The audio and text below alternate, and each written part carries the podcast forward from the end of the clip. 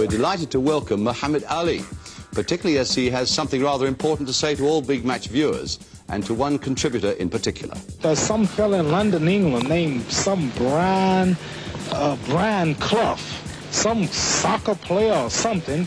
I heard all the way in Indonesia that this fella talks too much. They say he's another Muhammad Ali. There's just one Muhammad Ali. I'm the talker. Now, Clough, I've had enough. Stop it. Well, are you going to stop it? No, no, I want to fight him.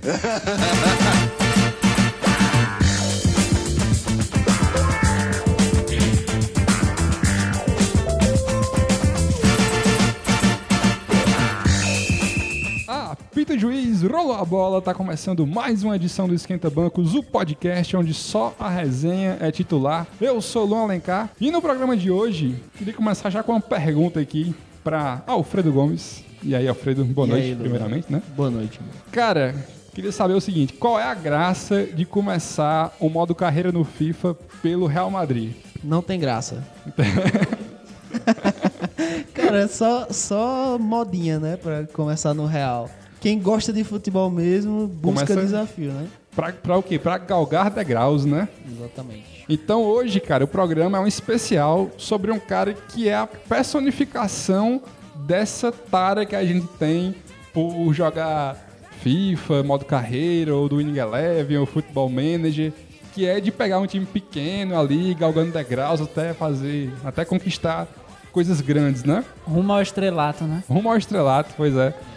O, o nosso é o praticamente o nosso Davi do futebol, né? Exatamente. Os treinadores. é uma daquelas histórias que fazem com que o futebol seja uma parada tão apaixonante assim. É um cara que fez todo mundo passar a acreditar em milagres. E milagres no plural, né? Porque uma das suas principais características eram que quando todo mundo achava que ele já tinha conquistado o máximo que um cara na sua posição poderia conquistar, ele vinha de novo e surpreendia a todos novamente. Considerado por muitos um dos maiores técnicos da história do futebol, o maior técnico inglês a jamais ter comandado a seleção inglesa. Um cara que revolucionou uma década no, no futebol mundial. Ele que nunca disse que estava entre os melhores, mas que era o top 1, segundo ele mesmo. Estamos falando de Brian Clough, treinador que ganhou o auge do, do futebol europeu quando foi bicampeão seguido da Champions League pelo modesto Nottingham Forest.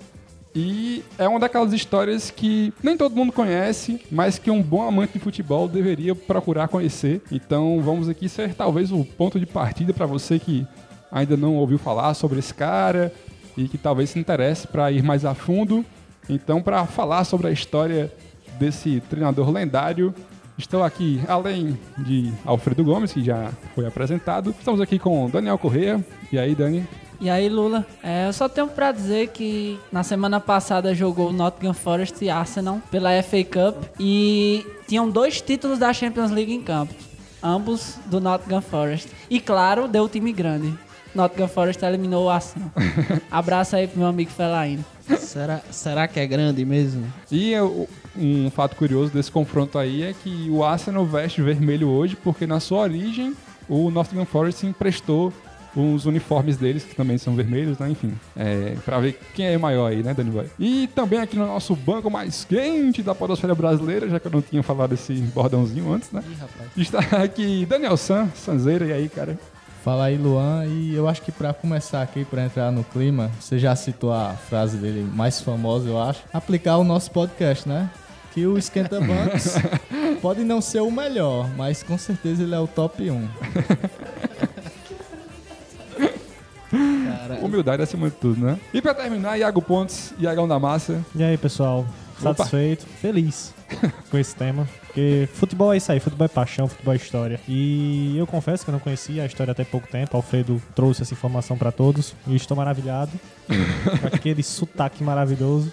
Todo mundo aqui já começou. 70, calças bocas de sino, peitos abertos, bigodes. que é uma época linda do futebol.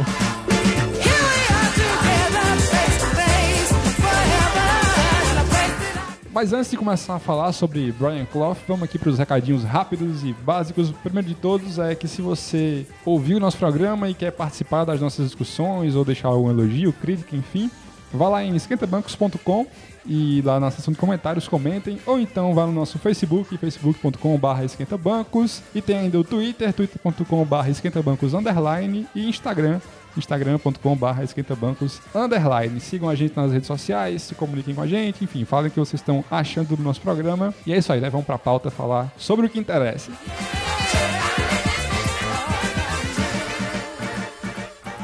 How do you react though when someone, you know, from your playing staff comes in and says, "Boss, I think you've got, I think you're doing this wrongly." Good. Well, I ask him which way he thinks it should be done. We get down to it, and then we talk about it for 20 minutes, and then we decide I was right.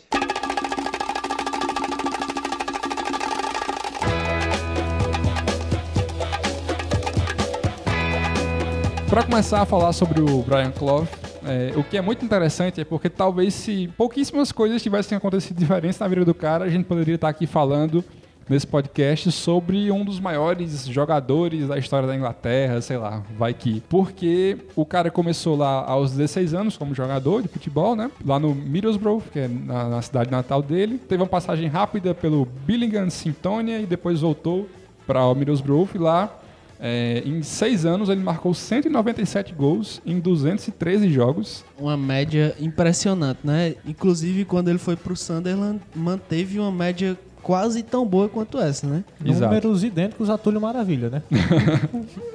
E, e tal qual o Túlio Maravilha, eu já começo questionando essa figura maravilhosa, que é provavelmente ele jogou jogou boa parte da vida e fez grande parte desses gols na, na segunda ou até na terceira divisão inglesa, tá ligado? Exato, é o Não sei se é esse jogador todo, mas competente o cara era, com certeza.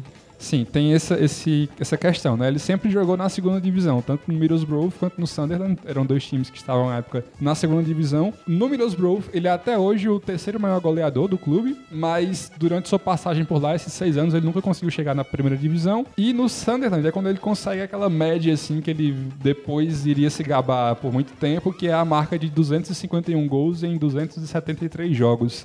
Né? O jogador mais jovem a alcançar.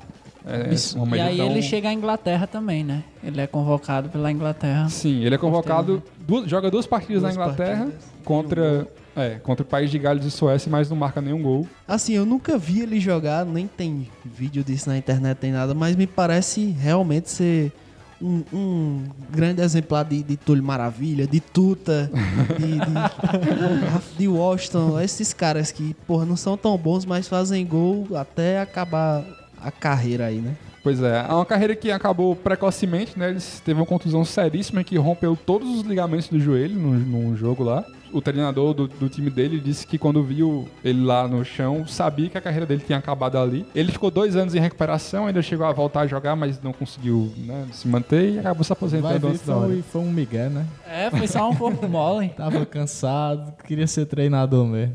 Chinelinho, chinelinho. I knew it was serious, obviously, because somebody stuck me in hospital. I'd, um, I'd not only done my knee, I happened to bang my head. And a lot of people put it down to the way I've behaved in the last 10 years. You never believe at 27 you finished in any- anything, do you? Not especially if you're an athlete.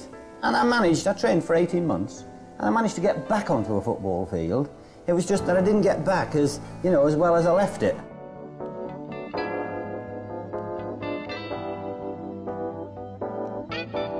Enfim, depois dessa contusão, acabou se aposentando precocemente, o Brian Clough.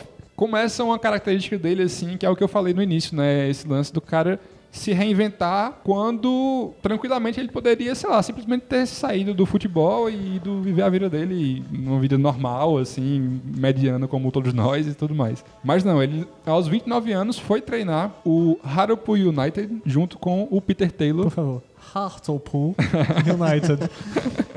Temos aqui nosso Lord inglês pra É, não fui- explicar as pronúncias. Não fui alfabetizado em Londres como o nosso amigo.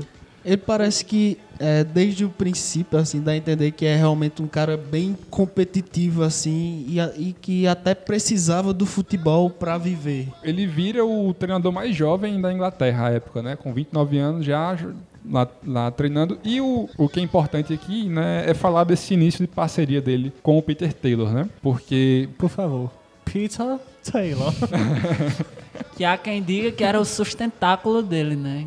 Enquanto- Cara, mas assim, Até isso vale é- a pena a gente discutir mais pra frente se realmente o Brian só é o que é por causa do Peter, né? Pois é, Porque foi, um- foi o que surgiu muito forte na época que ele tava no Leeds aí, mas Ele era um prodígio, né? Ele começou no Hartlepool, fez um bom trabalho. É, aí a- a- o trabalho dele no Hartlepool é até mediano, Mediano, assim. né? Ele conseguiu o oitavo lugar da quarta divisão, foi o máximo que ele conseguiu. E 35 vitórias em 84 partidas. Essa foi Mas a- aí é, é, ele tava numa ascensão. É assim, não é bem que seja um trabalho mediano, porque pelas informações que eu tive, ele era um time que oscilava entre a quarta divisão e campeonatos regionais, assim. Ele subia na quarta e já caía. Assim, uma oitava colocação era tipo um grande resultado pro time. Acontece que em 67 ele sai do, do Hartlepool e vai pro Derby County, que aqui é onde ele realmente se mostra que veio, assim. E é aqui também que inicia o, o período abordado no filme, que talvez você está ouvindo aí já tenha até assistido, mas não, não está ligando o nome à pessoa, que é o Maldito Futebol Clube. É um filme até legal, assim, né? Não é uma obra-prima e tal, mas é um filme... Não é um Transformers, né? Não, é um Transformers. é um, eu- é um dos melhores filmes de futebol. Você Tu já assistiu, eu é, acho. é. Vocês já assistiram uma aventura com o Zico? Tô falando besteira dessa. Tem um rapaz do Crato que Vocês joga. já assistiram Gol? Gol, gol. Tem Mas aquele- ele é dirigido pelo Tom Hopper, né? Que ganhou o Oscar depois já aí com o Discurso do Rei Tem e tal. aquele, É. aquele do Pelé, né? Pelé, Sylvester Stallone e, Michael é um filme que a atuação do, do Michael Sheen, é Michael Sheen? Michael Sheen, Michael Sheen. É, é, é muito boa. É É, muito um boa. filme que se leva a sério, como Sim, não, não é como esses outros que vocês falaram aí, Gol e tal. Que é mais um guilty pleasure do que um Pois bom é. filme. Mas eu né? não sei se vocês viram isso. Eu, eu vi isso, inclusive, hoje, estudando para a pauta do lado do, do nosso Parabéns. host, que o livro que inspira o filme, o, o, o Maldito Futebol Clube, do Damn United, foi processado tanto pelos familiares do Brian Clough quanto pelos rivais, porque eles diziam que as informações não eram é, apuradas. O filme tem várias licenças poéticas, né? Tem algumas liberdades e tal, mas muita coisa é documentada e a gente sabe que realmente foi o que rolou. É, essa campanha dele no Derby County é toda tá toda correta, né? O cara realmente teve um- uma ascensão assim meteórica. Ascensão, Ele isso não- existe ascensão meteórica? Porque Existe. meteoros caem, né? Mas Ascensão meteórica. Faz o menor Ele sentido não- mesmo, mas realmente existe. Ele não, ele não subiu no primeiro ano de trabalho dele no clube, né? Não, não. Foi no segundo. Uhum. O Derby County, ele há muitos anos tinha campanhas medíocres assim e não voltava à, elite do futebol inglês. Ele pega o time afundado, né? Uhum. Ele pega o time na lama. E aí ele faz uma boa campanha É, de, um- de meio de tabela, Isso, de reestruturação. de né? reestruturação. E aí é onde entra os grandes méritos do Peter Taylor, né? Que era o olheiro dele, era um, um assistente e olheiro, porque ele fazia é, as grandes indicações de contratações para a estruturação do time. E aí é quando ele começa realmente a ter uma ascensão no Derby County, né? Eu só queria também trazer outro nome, porque já no Derby County é a segunda vez que ele faz a parceria com esse jogador. Começou no Hartlepool, que é o John McGovern, que foi o jogador que esteve em todos os clubes que o Brian Clough treinou. E assim, era um jogador que não era um primor, mas ele acreditava muito no futebol dele e na função tática. Então eu acho bem bacana você ter um técnico que carrega. Era um Paulinho com Tite, né? Inclusive no, no documentário, né? I Believe in Miracles, ele diz que o Peter Taylor levava o jogador para ele, se o Peter Taylor aprovasse, ele teria que fazer a parte dele, porque aquele cara tinha potencial, cabia a ele lapidar aquela descoberta. You find them, you sign them, you handle them.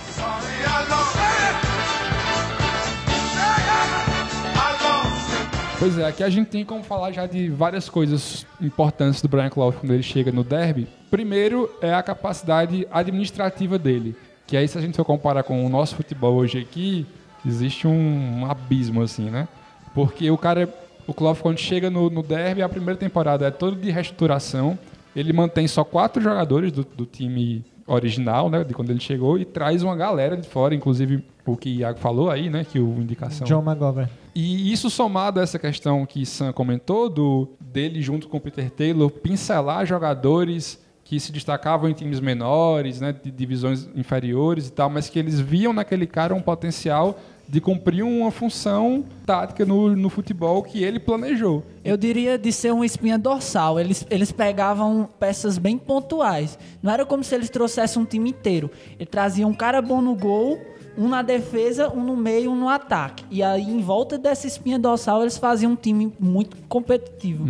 O que é, foi até complicado para ele no derby, porque, como vocês já falaram, um time que tava por baixo, né? E tinha muito problema financeiro também, né? Não- mal conseguia ter um gramado decente, um estádio estruturado, né?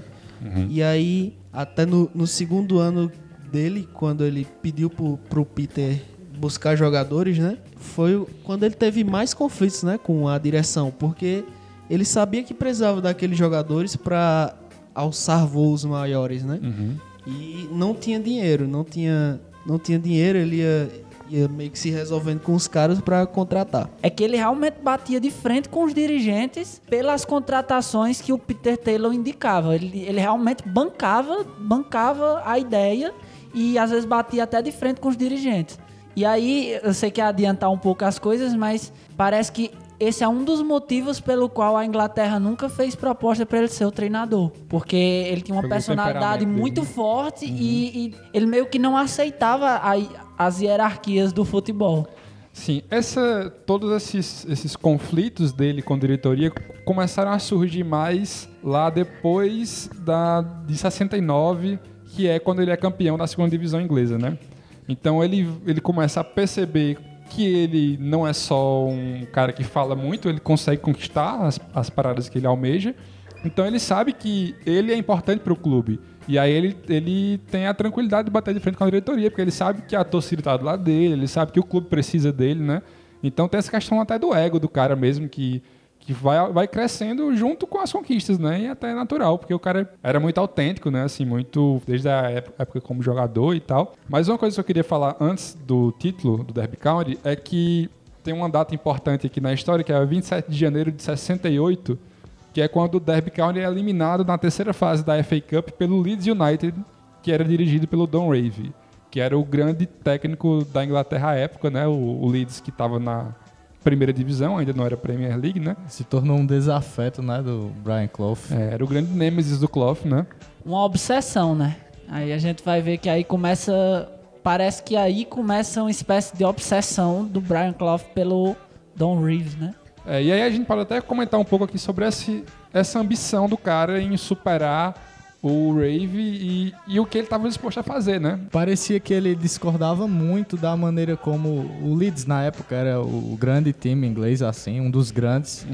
E ele discordava muito da maneira que o Leeds jogava, né? Criticava a questão de é, aquele clássico futebol inglês que a gente tem na cabeça, que é a bola cruzada na área direto, duas linhas de quatro. Muito violento. É, mas né? a violência. Tanto que A questão da violência que ele até falou que as medalhas que o Leeds ganhou poderia jogar no lixo. Tudo no lixo. Aí isso tem no filme, isso realmente rolou, É, né? rolou. Isso já quando ele tava no Leeds, No ele Leeds. falou isso para o elenco do Leeds. Mas aí se você pegar qualquer... Tem vídeos no YouTube que você pode colocar assim, Leeds United, década de 60, você vê que o futebol, cara, do Leeds é realmente pra machucar, cara, é impressionante. E era aquele time chato que tava tudo ao seu favor, né? Era beneficiado pela arbitragem, era o time maior que jogava de forma horrível, mas nada acontecia contra o time. Então a raiva do Clough era essa, né? E aí tem essa é, é, essa parada que a gente não tem muito como atestar a veracidade, que é o desejo do Clough de encontrar o Don Rave quando eles foram se enfrentar, já que era o cara que tava no, no, no auge e tal, e o Don Rave dá uma esnobada nele, né, não cumprimenta, e aí começa a surgir esse a obsessão do cara, né? O filme retrata isso, mas é uma daquelas coisas que é difícil que ter uma é- precisão. Acho que isso aí é uma inventada do filme. Mas tem uma, tem uma discrepância no que o Don Rave fala, porque o Don Rave fala que quando trazem à tona assim, essa questão aí sua com o Brian Clough, que, que tem esse embate, assim, eu não tenho nada com o Brian Clough, na verdade eu não sei nem quem é esse cara. Sendo que eles já jogaram antes. E o Don Rave era conhecido por estudar meticulosamente todos os treinadores e todos os times que eles jogam antes. Então, assim, pra não alimentar a polêmica, mais que. Uhum. Não, sei nem quem é esse cara e tal. O que acaba sendo menospreso também. Claro, menos. E principalmente naquela época, né? Que era mais aberto, você, tra- você ia com o microfone até o técnico e o técnico dizia, não, isso aqui tá uma porra. E, e bota mais lenha ainda na fogueira, né? Na, na- nessa obsessão louca que ele tinha de superar o Don Reeves. É, o fato é que a obsessão existia e não saberemos se foi essa obsessão que o motivou tanto assim a conseguir levar o Derby County para a primeira divisão, mas um ano depois desse confronto em que ele foi eliminado pelo Leeds, ele consegue fazer com que o Derby seja campeão da segunda divisão inglesa, né? É, não só ele, né? Ele e o Peter Taylor, aquele trabalho em conjunto E os jogadores também, e os né? jogadores, que é importante, né? Um detalhe A importante. torcida. Uma coisa que a gente pode até falar aqui sobre essa junção Clough e Taylor é que assim, a gente sabe do talento do cara, né? A gente sabe que o, que o Brian Clough é um cara que entende de futebol e tal. Mas é interessante como ele e o Peter Taylor se complementam, né? Assim, são dois caras muito talentosos?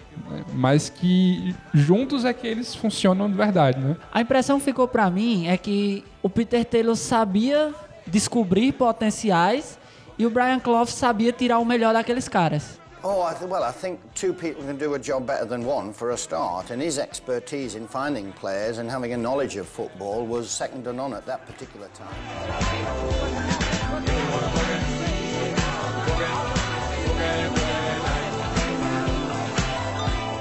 Eles buscavam muitos jogadores que eram tidos como os problemáticos e que jogavam muito. E isso batia muito com, com, com o dirigente. É tanto que tem uma cena no filme, isso aí eu, eu, eu sei que realmente aconteceu pelos relatos, que ele só chega pro dirigente, eu acredito que seja o Derby County, e fala, ó, a gente contratou tal, tal, tal. Na verdade, ele nem conta. O, o dirigente sabe pelo jornal que o Brian Taylor fez uma oferta e, e pelo, pelo jogador. E ele fala, eu não vou contratar Brian esse Clough. cara. Tu juntou os dois. Eu disse quem? Brian Taylor. Brian Taylor. Quase o cara do Queen. É porque, é porque eles tinham um entrosamento tão grande que às vezes era Clough, Brian Taylor e Peter, Peter Clough. Clough. E quando acontece isso, o cara fala: Não, não vou bancar esse jogador. É um jogador aqui que só cria confusão, bebe, vai pra night. e assim, é, é complicado. E, cara, ele fez isso em vários times e, cara, funcionou.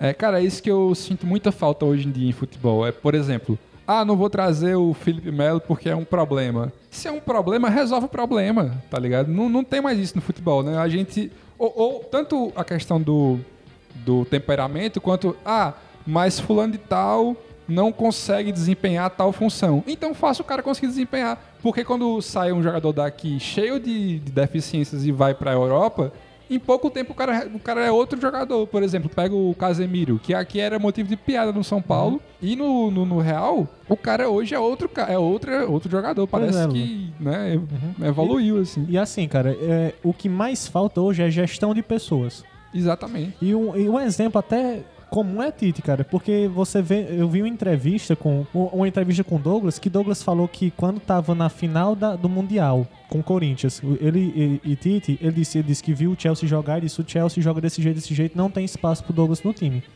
E ele disse que tava no quarto quando o Carrilho, que na época era auxiliar, bateu no quarto dele e disse assim: Douglas, o Tite quer falar com você. Ele disse: Eu não vou. Eu não vou, eu não saio, porque eu sei que se eu for, eu vai me tirar do time. Aí disse que insistiu, insistiu e ele foi. Douglas falou que quando sentou lá, disse que Tite sentou de frente pra ele, sem a mesa, assim, botou a cadeira de frente pra ele, eles conversaram, disse que os dois choraram e no final disse, não, cara, me tira do time. Que Quem tu não, sabe. quem não choraria se ele chegasse na sua frente e começasse a... Cara, isso, é- eu acho isso realmente mansa. incrível. Você, o cara diz assim, não, me tira do time que eu sei que o time Uhum. precisa que outra pessoa entre no meu lugar. Porra, bicho. Como é que você vem?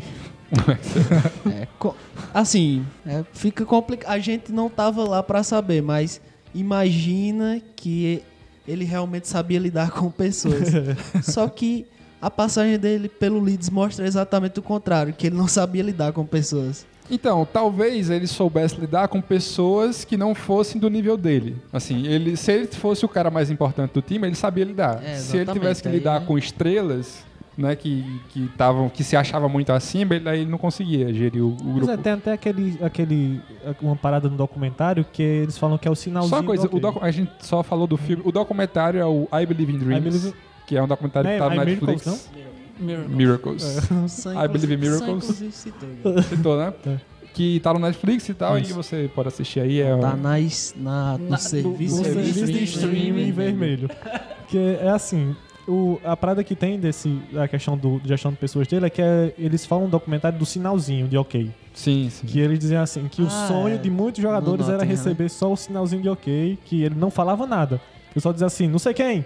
Aí do Agora, banco. isso E dava o Dava o sinalzinho. sinalzinho. meio que não não desdiz o que Luan falou, né? Uhum. Porque no Nottingham ele já era o cara, o Sim, cara que tinha sim, conseguido. sim. E o Nottingham era um grande timezinho na feito. segunda divisão que, né?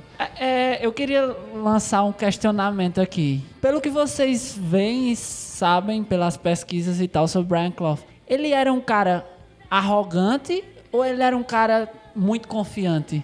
Até que ponto isso se misturava nele? Eu acho que ele fazia um pouco de personagem, sabe? Acho que acontece o que acontece assim trazendo para atualidade com o Ibrahimovic. Isso. É o que eu pensei Também também. a. Ele primeiro que acredito que ele era um excelente treinador e ele fazia assim um personagem quando ia tratar com a mídia, porque todos os clubes que ele treinou, assim, o o Nottingham foi a maior potência porque ele transformou o Nottingham nessa potência. Mas o Leeds foi o maior clube, assim, digamos que ele chegou para treinar. Sempre teve muita dúvida em cima dele, sabe? A imprensa sempre bateu muito nisso. No começo da carreira, não, apesar de ter conseguido bons resultados, nunca foi, acho que, o cara mais confiável do mundo. E essa rivalidade, digamos assim, que ele tinha com a mídia, eu acho que era para justamente rebater essa dúvida que tanto caía sobre ele, muitas vezes. A lot of people you claimed at the beginning didn't really give uh, Derby County credit for winning it, but surely since then you've had your full acknowledgement, haven't you? There were a lot of silly people that didn't, Frank, yes. Uh, the more intelligent ones among you did. Come on, feet. Start moving. Got to get me there.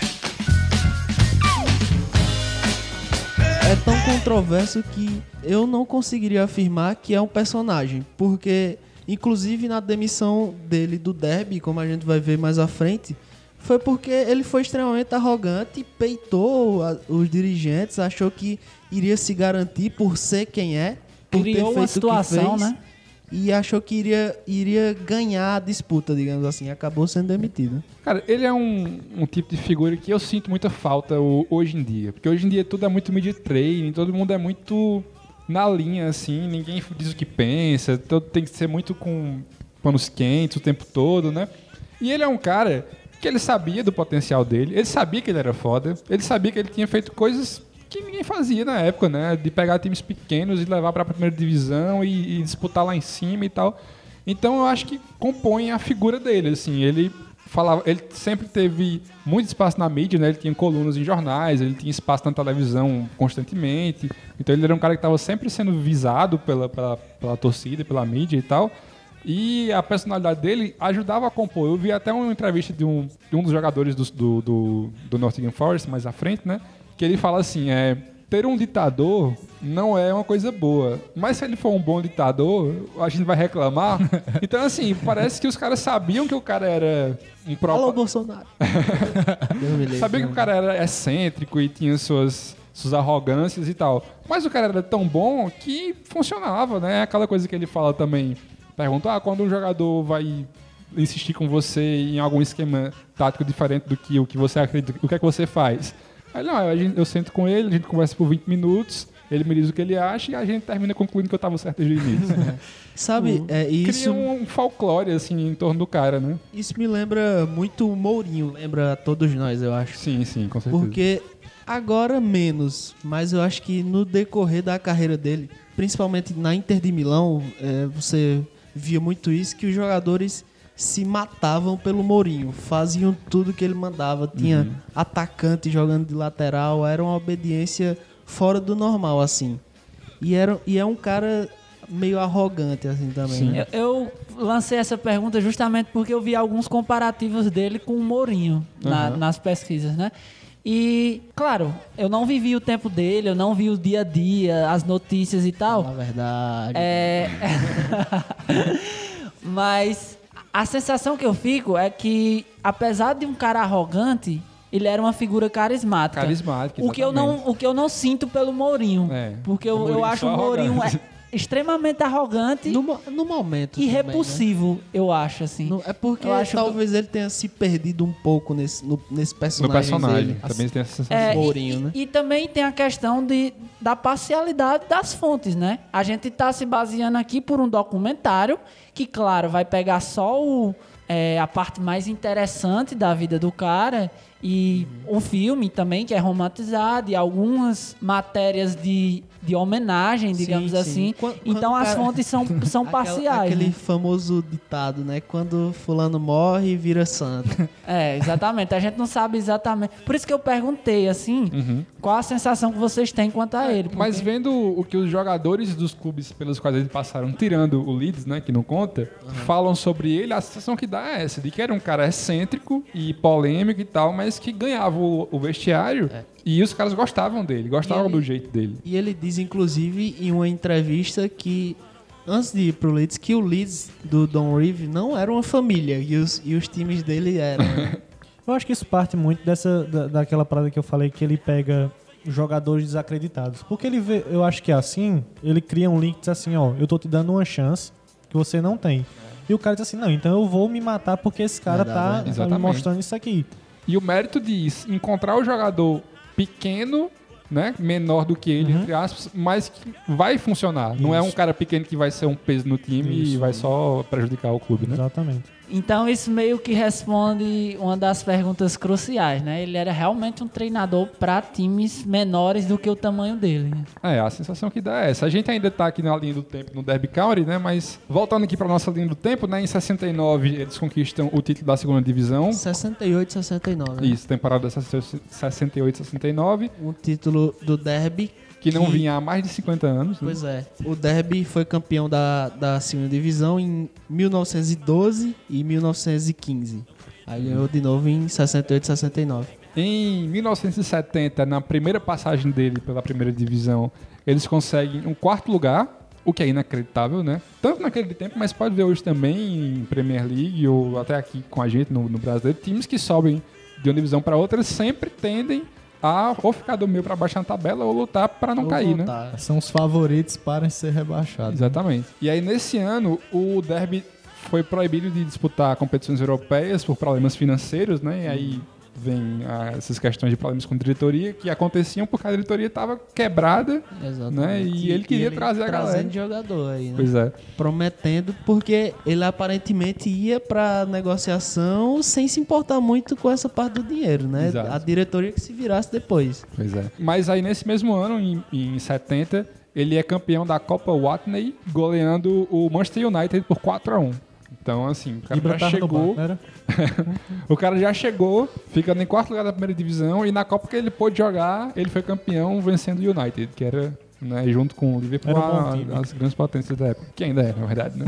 na temporada seguinte, né, 71, 72, eles são campeões ingleses da primeira divisão, ficando um ponto só à frente do Leeds. Então, imagina que temporada foi Ele essa que pro foi um cara. campeonato dispu- disputadíssimo. Ele ficou um ponto à frente de Leeds, Leeds, Liverpool e City. Pois é.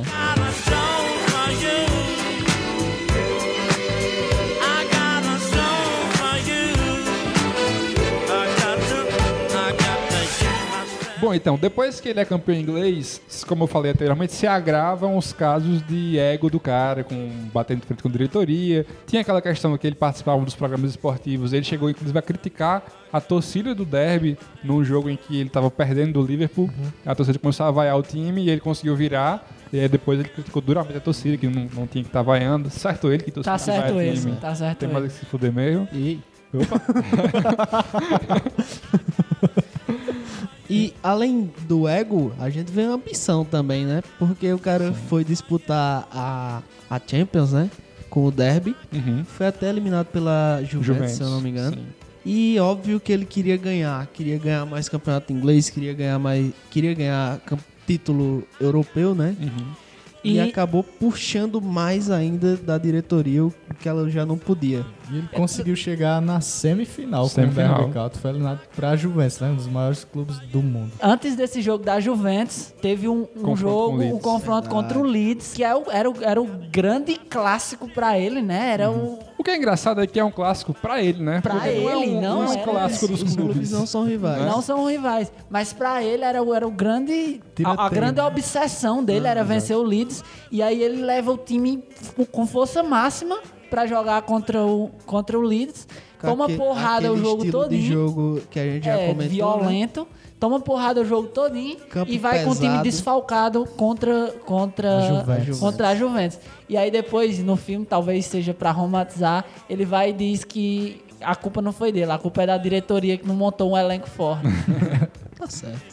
Certo ele, né? É, cai naquela coisa de pra- não tem que poupar time, né? Tu mesmo já é, disse. eu, eu sou. Brian Clough treinaria o Flamengo tranquilamente, na minha opinião. Esse- essa derrota pra Juventus é meio que a gota d'água, assim, né? Porque, mais uma vez, ele indo contra o que o coitado do diretor lá, os. Como é o nome do cara? Presidente do clube, né? O presidente, o, o Sam Longson, né? Que era o. Porque o derby meio que tinha um, um conselho e aí eles escolhiam um cara pra ser o representante, lidar com técnico, finanças e tal, mas tudo sobre a supervisão desse conselho, né? Conselho, isso. E o, o cara escolhido era o Sam Longson, que era o alvo direto do Clough, né? Era com quem ele batia de frente, com quem ele chegava pra dizer, ó, vou trazer fulano e tal, se vira aí, arruma a grana, que eu sou o Brian Clough e, e eu não quero nem saber. É, e é com ele que eles tretam quando o, Sam Longson vê a escalação do time todo titular contra o Leeds, na véspera de um, de um jogo de semifinal de Champions, né? Champions que se chamava Copa Europa. E aí quando o Clough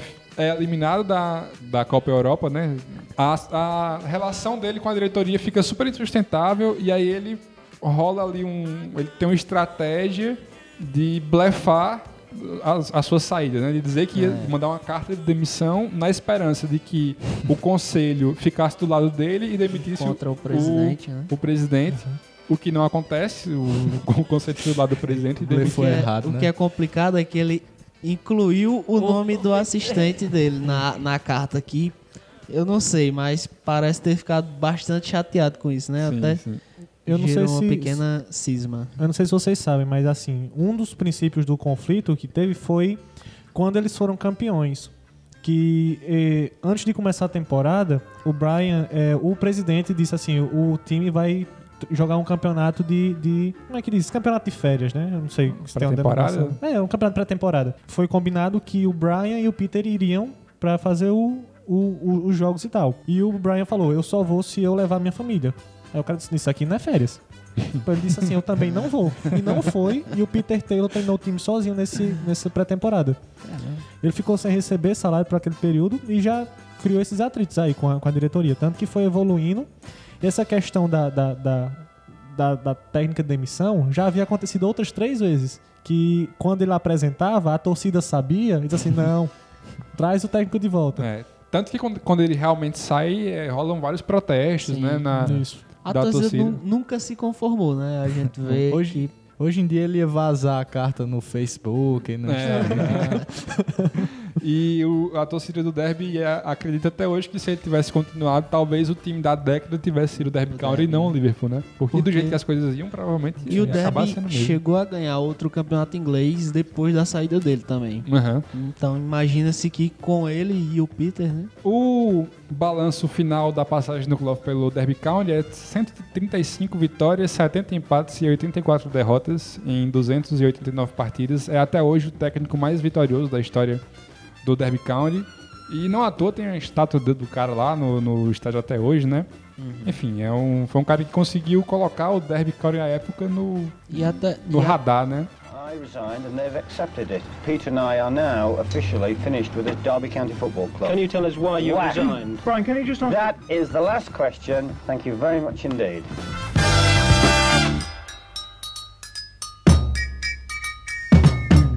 É, eu queria perguntar uma coisa pra vocês, assim, o, o Clough causa todo esse burburinho aí, até sair, até ficar insustentável, né? Então é essa figura muito peculiar que a gente não tem mais hoje em dia, né? Se for puxar, assim, quem a gente poderia dizer que, que seria um Renate. Renate, pois é, até botei na pauta aqui. Tem o Renato Gaúcho, tem o Mourinho, já comentado, né? Mas por que, que vocês acham que esse tipo de cara hoje em dia é tão escasso, assim? Só Foi perguntar uma aconteceu que mudou tudo? Vocês acham que o Vanderlei Luxemburgo entra nisso aí? Ah, A- a não. fi- não, Ah, não cara, pelo, é um- não é um- pelo treinador, mas tipo, a figura Vanderlei Luxemburgo hoje. Se o, ó, se o, Bar- se o Brian Clough não tivesse morrido cedo, ele seria Luxemburgo hoje em dia, tá ligado? eu acho, eu acho. Terrível. Porque o Luxemburgo foi um cara que por muito tempo soube tirar o melhor dos jogadores, soube E diferente do Brian, eu, eu acho que ele até deve ser melhor que o Brian, cada um no seu auge. Porra. Cara, Luxemburgo Assim, é foda. porque eu, eu até concordo com o Alfredo você Caralho. pensar É- que o cara saiu do Palmeiras pro Real Madrid, né? Era um cara arrogante e tal também, que as entrevistas dele eram super boas, que, que falava, lidava com o jogador. Inclusive, especial Luxemburgo agora, hein? Ele disse que começou a se dar mal assim no futebol quando o jogador de futebol começou a ficar, a ficar muito melindrado. Foi a palavra. Mimado, assim. Ele não Mamãezado, mamãezado. é, ele não podia mais chegar no jogador e e dizer: "Ê, corre, porra, tu, a torcida tá enfiando o pi no teu pi, tu tem que correr pra sair, tá Você- ligado? você é um Porque era ch- assim que ele lidava com, Você é um chafado, jogadores. né? Você é um chafado. É, eu acho que, assim, não é uma questão de que esses caras morreram no futebol. Eu acho que ele foi realmente um cara especial, entendeu? Não que naquela época todo mundo fosse daquele jeito, entende? Eu Sim, acho que sim. foi, foi, foi mais um caso Eu que só- hoje pode surgir também, entende? Não é questão Mas é mais difícil, né? tempo. Surgir hoje em dia. Não, é mais difícil porque os jogadores estão melindrados. É, talvez, assim, eu só quero, só quero, só estou esperando ansiosamente o remake brasileiro de Maldito Futebol Clube contando a história de Luxemburgo. Luxemburgo. Por favor. Mas, é, talvez seja isso também, né? Eu acho que essa, essa parada do, do Luxa seja a resposta, né, do, do que eu perguntei aqui. O É. futebol mudou, né, cara? Hoje é uma parada milionária, os jogadores são todos Tem aquela questão também de que é, o fogo que queima mais forte apaga mais rápido, sempre. tá ligado? Foi bonito demais. que pariu, hein? O futebol não dá muito espaço, porque se o cara chegar arregaçando e tal, vão, vão logo, ele vai criando inimizades, vão logo deixando ele de lado e tal. Uhum.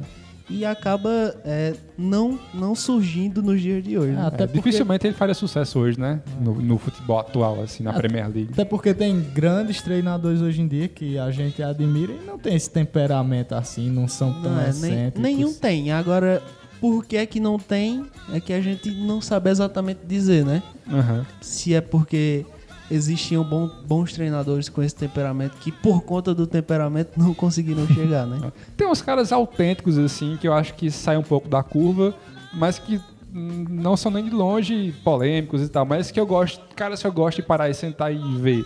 Porque a maioria, cara, não faz a menor diferença você sentar pra ver, né? Vamos falar sempre a mesma coisa. Mas, por exemplo, Zé Ricardo dizendo que tem que ser respeitoso contra a Ponte Preta jogando em casa, porque é um time muito perigoso e tal.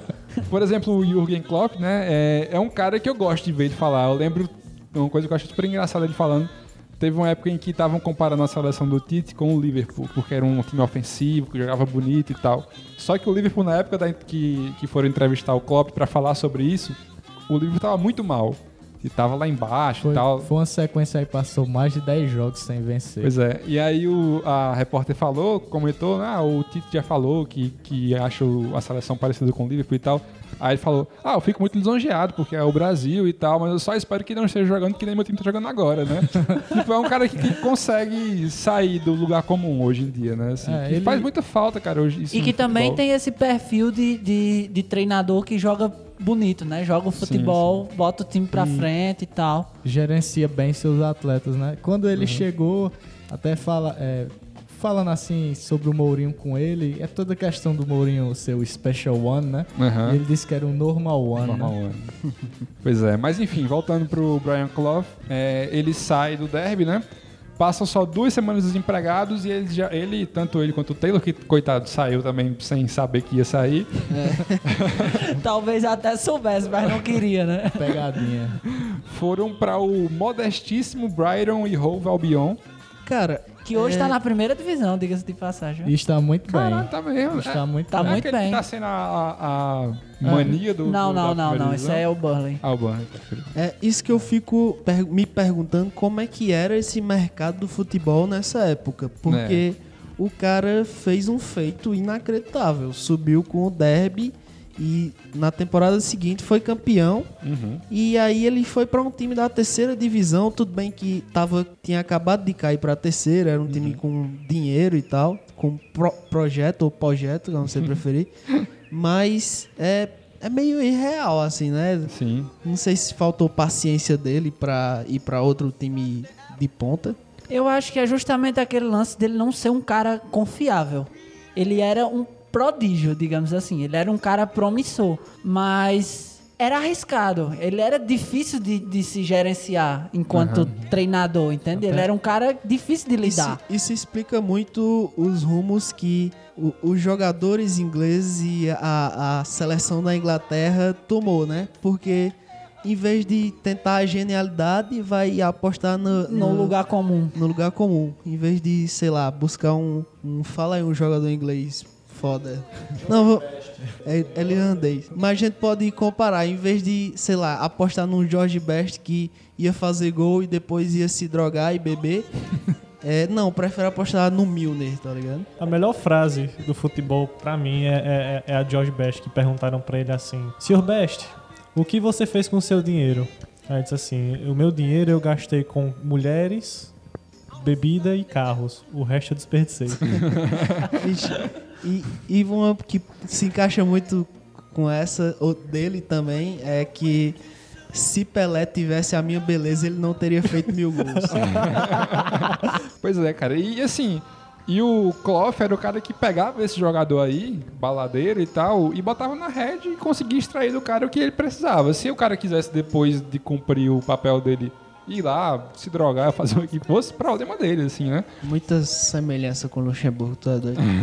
no documentário sobre os títulos do, do Brian no, no Forest, tem um jogador, eu não, não vou recordar qual é o nome dele, que disse que nas férias ele queria correr pra se manter bem fisicamente. E aí o Brian Clough chega nele, vê ele correndo nas férias, ele chega nele e diz: se você for correr amanhã, você tá fora do meu time. Você vai pra casa, vai tomar uma cerveja, vai fazer alguma coisa. É, ele bebia com os jogadores antes do jogo, né? Chamava o cara Cerveja, pra pra cerveja beber. training, cara. Luxemburgo também, bicho. o bacana, o Só que não quer, né? Todos os paralelos estão aí. Inclusive, parece que ele morreu disso, né? Ele É, morreu em decorrência alcoólatra. do... Mas essa parada aí da- Alcoolismo não é engraçado, hein?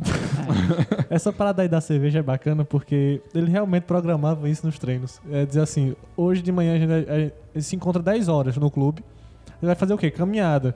Aí o que era caminhada? Sair do clube até o pub. aí meio-dia eles começavam a beber pra duas horas fazer outra caminhada e acabar o treino. Imagina jogadores como Romário, Adriano sobre o comando desse cara. Sob É. o comando. Ia, ren- iam render o, seu melhor, Ou né? talvez estivessem mortos, né? Pode fazer depois a seleção do- dos cachaceiros, tá ligado? Jorge Best, Ronaldo, oh, Rom- Romário. Ronaldo, Ronaldo também. Ronaldo ia pra caralho.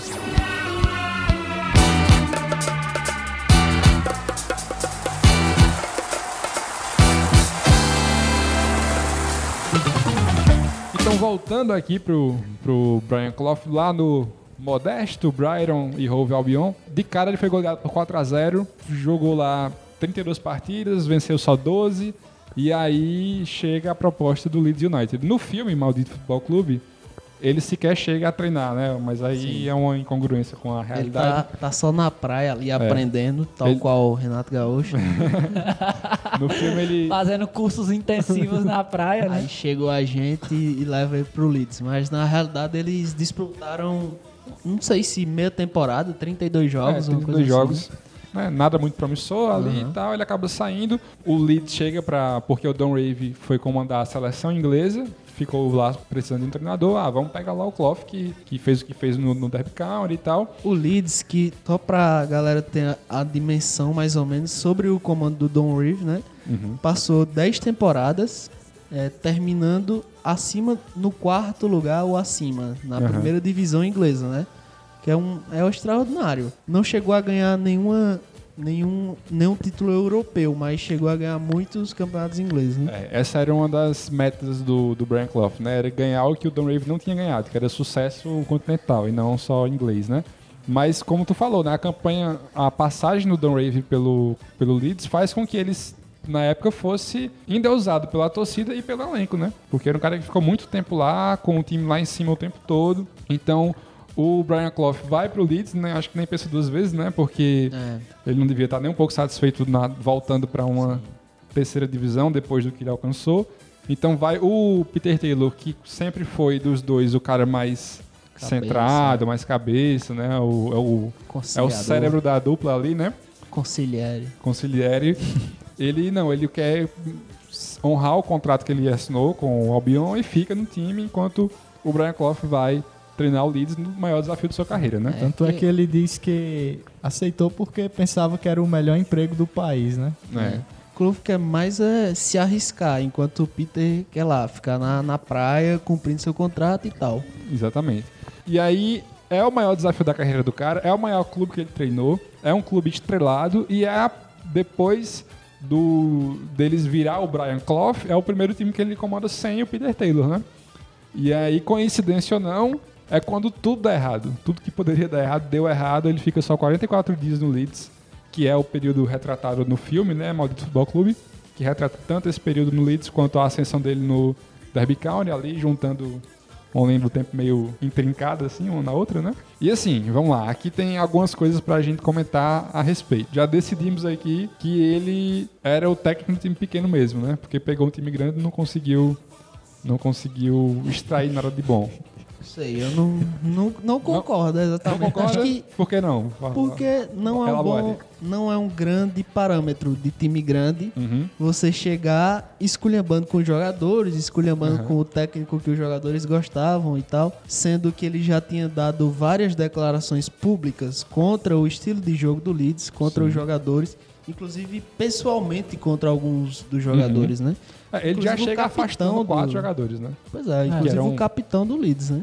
É aquela coisa que, beleza que não tem assim um cara como ele hoje em dia, mas eu acredito que daqui, se um cara assim chegasse no, nos nossos clubes que torcemos e botasse essa banca toda assim, pelo menos eu ia dizer, oxi, o clube é maior que você, Exatamente. você é um palhaço, quem é, É, você pra querer chegar aqui e mandar tudo?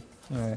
Mas o que é foda é isso, né? Porque é exatamente isso, assim, se fosse com o nosso time, a gente ia ficar puto com o cara. Mas se o cara fosse o Brian Clough no nosso time e fizesse o que fizesse o que fez o Brian Clough, a gente ia se curvar pro cara e dizer, não, é, então ele, Mas- pode, ele pode ser arrogante porque ele é foda, ele levou meu time pra o... Depende, né? Depende. Porque o Leeds vinha de muitas vitórias. Não, eu digo assim, se ele se mostrasse o Brian Clough do Derby County ali no Leeds, ele Ah, ia, sim. com o tempo, ganhar a torcida que ia ter que se curvar Aham. ao temperamento Sim, dele, sim. eu acho, né? Com certeza. É, é o que eu acho que rola, por exemplo, com o Ibra, que é um cara super arrogante e tal, mas tipo, ele joga tanta bola e a gente sabe que é um personagem que a gente gosta do jeito. Eu, eu, pelo menos gosto do- das entrevistas Também, do cara também. e tal, né? Eu acredito que, assim, no Brasil seria bem mais complicado, porque É, o Brasil tem a certeza. cultura do imediatismo, né? Uhum. O cara tem que chegar, não tem que chegar assim querendo mandar em tudo, fica muito sobre a batuta dos dirigentes. E se você não for assim, você não vai evoluir na sua carreira. E, o- e outro ponto também é que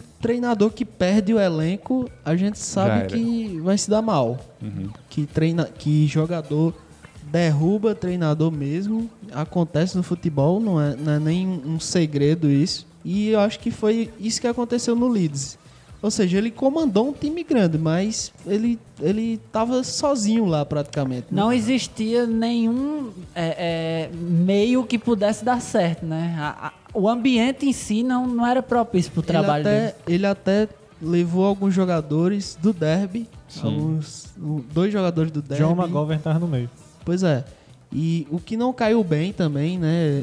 Nos jogadores do Leeds e tal. No, no filme que deve ser inventado, mas pode ter sido real, eles falam, nós não precisamos de, de resto do, do derby aqui no Leeds, não sei o quê. Okay, well, let me ask you also, what made you want the job as Leeds manager in the first place? Because after all, they've won just about everything except the European Cup. You can't add much new glory, and you face the possibility of going downhill. So why take the risk of coming to Leeds? I don't think it's a risk at all. Uh, I wanted the job. There was that many questions there in one. It was unbelievable. But it's why you want the job, essentially. Good lad. Um, I want the job because they're a, a top club, if not the top club. And I want to be a manager of the top club.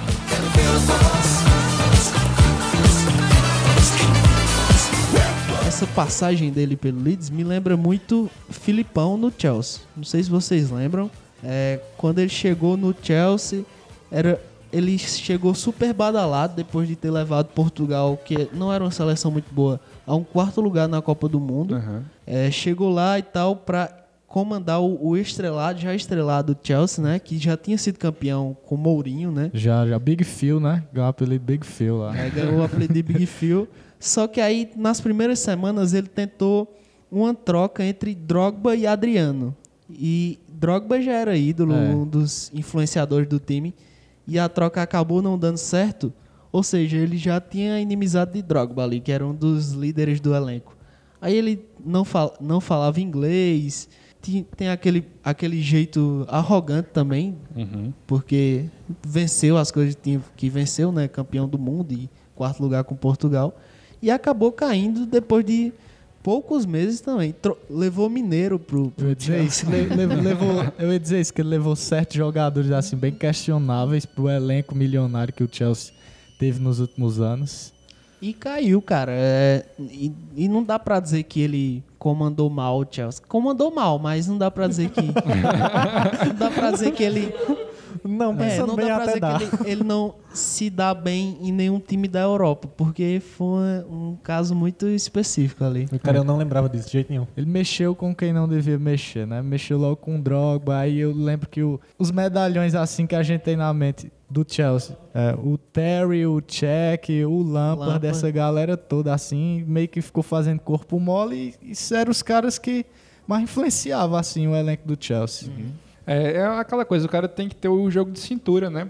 Quando o, o elenco é maior do que você, você tem que saber ganhar o cara. É, é por isso que eu falo assim, que talvez ele não consiga treinar um time grande, porque o temperamento dele é incompatível com um time Ah, grande que entendi, vai ter que vai entendi. ter estrelas, entendeu? É, entendi. É, Nesse ponto pode ser mesmo, é, pode ser. Cara. né? Talvez ele nunca se desse com nenhum outro time de, de ponta da, da Inglaterra, porque todos esses times de ponta iam ter as grandes estrelas do país, que quando chegar o Brian Clough querendo mandar e desmandar, eles vão dizer, opa, aqui não, aqui não, ele queridinha. tinha que ter que voltar, ele tinha que ter voltado pro Leeds logo depois de ter ganho o B da Champions. É, exatamente. Mostrar eu sou foda. Pô, aí já pensou se ele volta e aí ganha a Champions com o Leeds. É, Aí, Eita, aí, é, acabou-se. Todo Ah, mundo ia conhecer, a gente nem ia precisar estar fazendo esse podcast. Pois é. Pois é, dizem que o, o Garrincha lá no Botafogo, conhecido por beber demais e pelas festas e tal, mas assim, o treinador do Botafogo, ele tinha que, ó, galera, vocês aqui, meros mortais, treinem do jeito que eu tô mandando aqui e o Garrincha faz o que quer. Quando o Garrincha voltar, é quando ele decide treinar, beleza, deixa ele, deixa ele fazer o que quer, que ele, ele é quem vai garantir o bicho de vocês. Ou seja, dessa forma, eles, o- os jogadores compreendiam que o Garrincha ia garantir o bicho deles to- toda semana e ficavam do lado do treinador e do lado do Garrincha também. Então ganhava todo mundo. Ganhava o técnico, que o time ia Aham. voar com o Garrincha, e ganhava o Garrincha que ia encher a cara e bater Nelson Soares e jogar bola depois. Caralho, e, que é isso? e ganhava o time, né, cara? É isso que. Isso me lembrou uma história do Corinthians, que eu vi que na, na época estelar do Corinthians, nos anos 90, Escasinho que é menos mídia, diga. tinha. É, Sam vai conhecer isso, claro. Que tinha um embate entre Ri- Rincon e Marcelinho, Marcelinho Carioca. Carioca. Entendi. E E Adilson. durante um, um jogo. Um desse, e, a- e Adilson. E durante um desses jogos, Marcelinho Carioca brigou com o Rincon no, no, no intervalo, no final do primeiro tempo. E os dois saíram brigados pro, pro, pro intervalo, se xingando, ameaça de briga e tudo. E disse que o goleiro reserva se levantou pra tentar separar. E o técnico pegou o goleiro reserva e disse: Não, sai daqui, deixa as estrelas resolver. Você não é nada. Cara, e isso, essa questão também me lembra um pouco a seleção brasileira nessas trocas recentes de, de treinador. Sim, sim. Porque antes do Tite, que é um cara super conceituado, que, que ganhou tudo que disputou nos clubes, né? Uhum. É, tinha o Mano Menezes, que não é unanimidade, ganhou uma Copa do Brasil e um brasileiro, né? Se eu não me engano. Né, Ele ganhou só uma Copa do Brasil e o brasileiro da Série B, né? Ele não foi É, campeão agora- do. Mas não é era- verdade. E o Cruzeiro Duas Copas do Brasil. campeão? Duas Copas do Brasil. É, e na época ele só tinha a Copa do Brasil, o mano, e a Série B, né? E acho que rolava isso também de jogadores internacionais e tal terem que ouvir aquele cara ali e às vezes não dá muita atenção, não dá Aham. muita bola. E depois contrataram o Dunga, que como treinador não ganhou nada, né? Ganhou... E só tem arrogância, né? É. Porque assim, quando você é arrogante, mas você tem experiência, tem talento e tal, é uma coisa. Quando você é o Dunga arrogante e não tem nada, não tem Verdade, talento, não verdade. tem Mas conhecimento pega a inimizade, né, cara? Porque é. a gente tem o caso de Marcelo, que Pois é. Se- Será que essa foi o- a tática de Renato Gaúcho, hein? Porque Ele pegou uns jogadores mega questionados, assim. Jael, Bastante. Cortez, Fernandinho. Fernandinho. Barrios, né? E aí, Mas talvez seja, viu, cara? Eu não duvido não, assim. Talvez seja uma estratégia mesmo. E aí os caras faziam tudo que ele queria, né? Pois é. Ele botou, botou a estratégia em campo. Voltando aqui pro Clough, frase que eu mais falei nesse programa inteiro, voltando aqui pro Clough. o que, se fosse na Inglaterra, seria perfeitamente compreensível, já que tem uma rodovia com esse nome, né? Caralho, bicho. Que link, hein, rapaz? Foi bom, foi bom. Que liga É. Derby a Nottingham, né? Por que você vai saber já já. E a passagem dele pelo Leeds é lamentável, né? Ele dura só 44 dias, consegue só uma vitória, três empates e três derrotas é, em sete jogos, né? Ele é o, é o pior início de temporada da história do, do Leeds em 15 anos de liga inglesa. E então, naturalmente, ele é demitido. E aí tem. Ah, não. Ah, pensei que na Europa tinha planejamento. Treinador não era demitido assim. E foi mas Quer quando o treinador é. chega destruindo tudo, né? Ah, tá. E aí, depois da demissão, tem aquela entrevista que tem tanto no filme quanto no documentário, né? Tem na Que- vida. que quando ele sai, ele é chamado pra uma entrevista, ele junto com o Don Rave, né? E aí é um...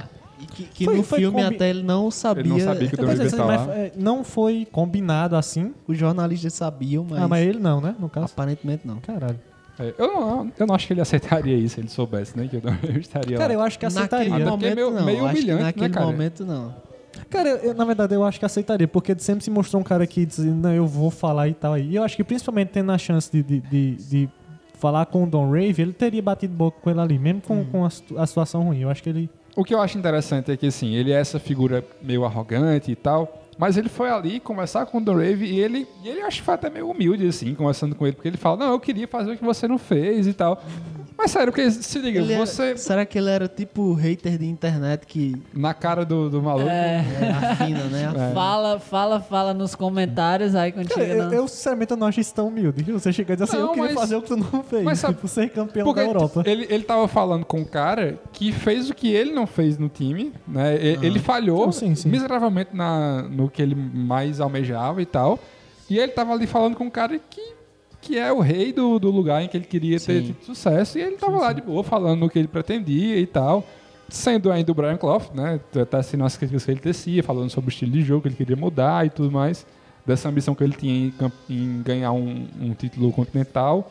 Mas eu realmente acho, eu acho impressionante a forma como ele conversa com o Don Rave ali na cara dele, de uma forma meio amistosa, assim. Eu, eu imaginaria, pelo temperamento do cara, que ele ficaria meio, sei lá, meio putão, assim, na frente do, do Don Rave ali. Eu acho que esse, esse comportamento dele se deve porque a obsessão que ele tem pelo a obsessão que ele tem pelo Don Reeves é uma admiração. Começa de uma admiração. Não É, sei, não sei se seria uma Também não, admiração. Porque Por- ele contesta basicamente toda a filosofia do Don Rave, tá ligado? Assim, Mas ele- talvez, talvez seja também. Mas assim, tem essa ambição de ser melhor do que o cara, tá ligado? É, então, de É, algum a- modo, é uma admiração. É, a obsessão dele tem que partir de uma certa admiração, de constatar que o cara é maior do que ele e que ele quer superá-lo, né? Que ele quer Então- superar.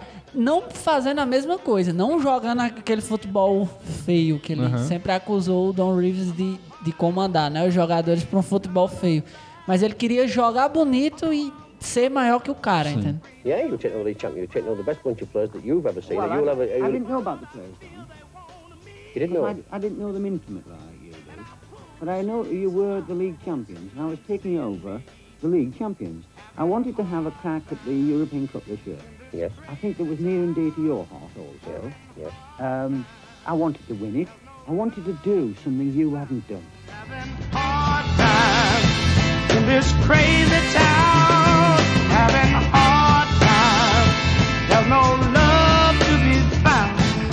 E aí, cara, tem um negócio que eu acho impressionante, assim, que a gente já falou aqui, que ele tinha uma carreira super, super promissora como jogador de futebol, se contunde, termina a carreira meio que antes do tempo. Aí depois ele vai treinar, treina o Derby County, quando ele é campeão e tal, ele é demitido de um jeito meio conturbado ali e tudo mais.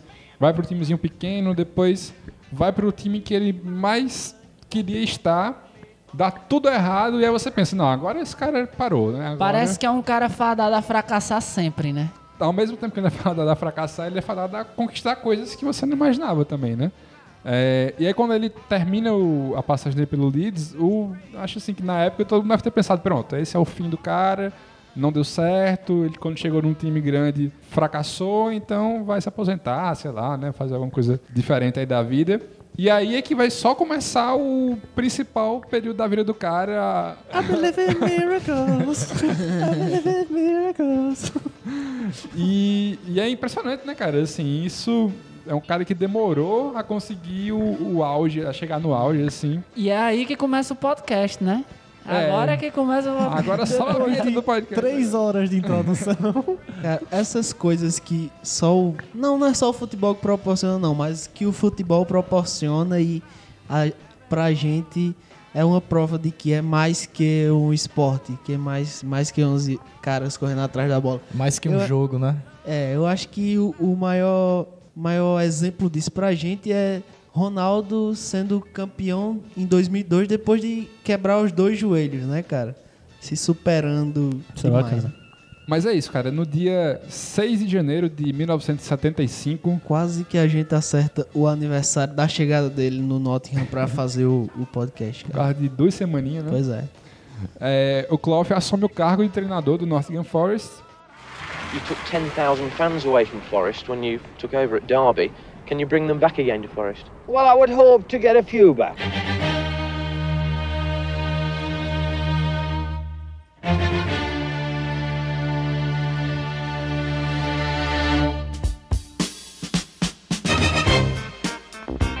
Que era um time desconhecido do cenário europeu, assim, né? Sempre ali em segunda divisão se, e tal. se gabava também de título da segunda divisão. É, exatamente. Se, é, O- se eu não me engano, também os dois maiores títulos antes do Brian tinham sido duas Copas inglesas, eu acho. Não, foram dois campeonatos da segunda divisão, um da terceira e um título da FA Cup, mas que tinha sido em 59. Ah, é, então é esse título aí que ele se gabava, né? Porque, quer queira ou quer não, jogaram contra a Elite pra ganhar. Sim, a FA Cup, né?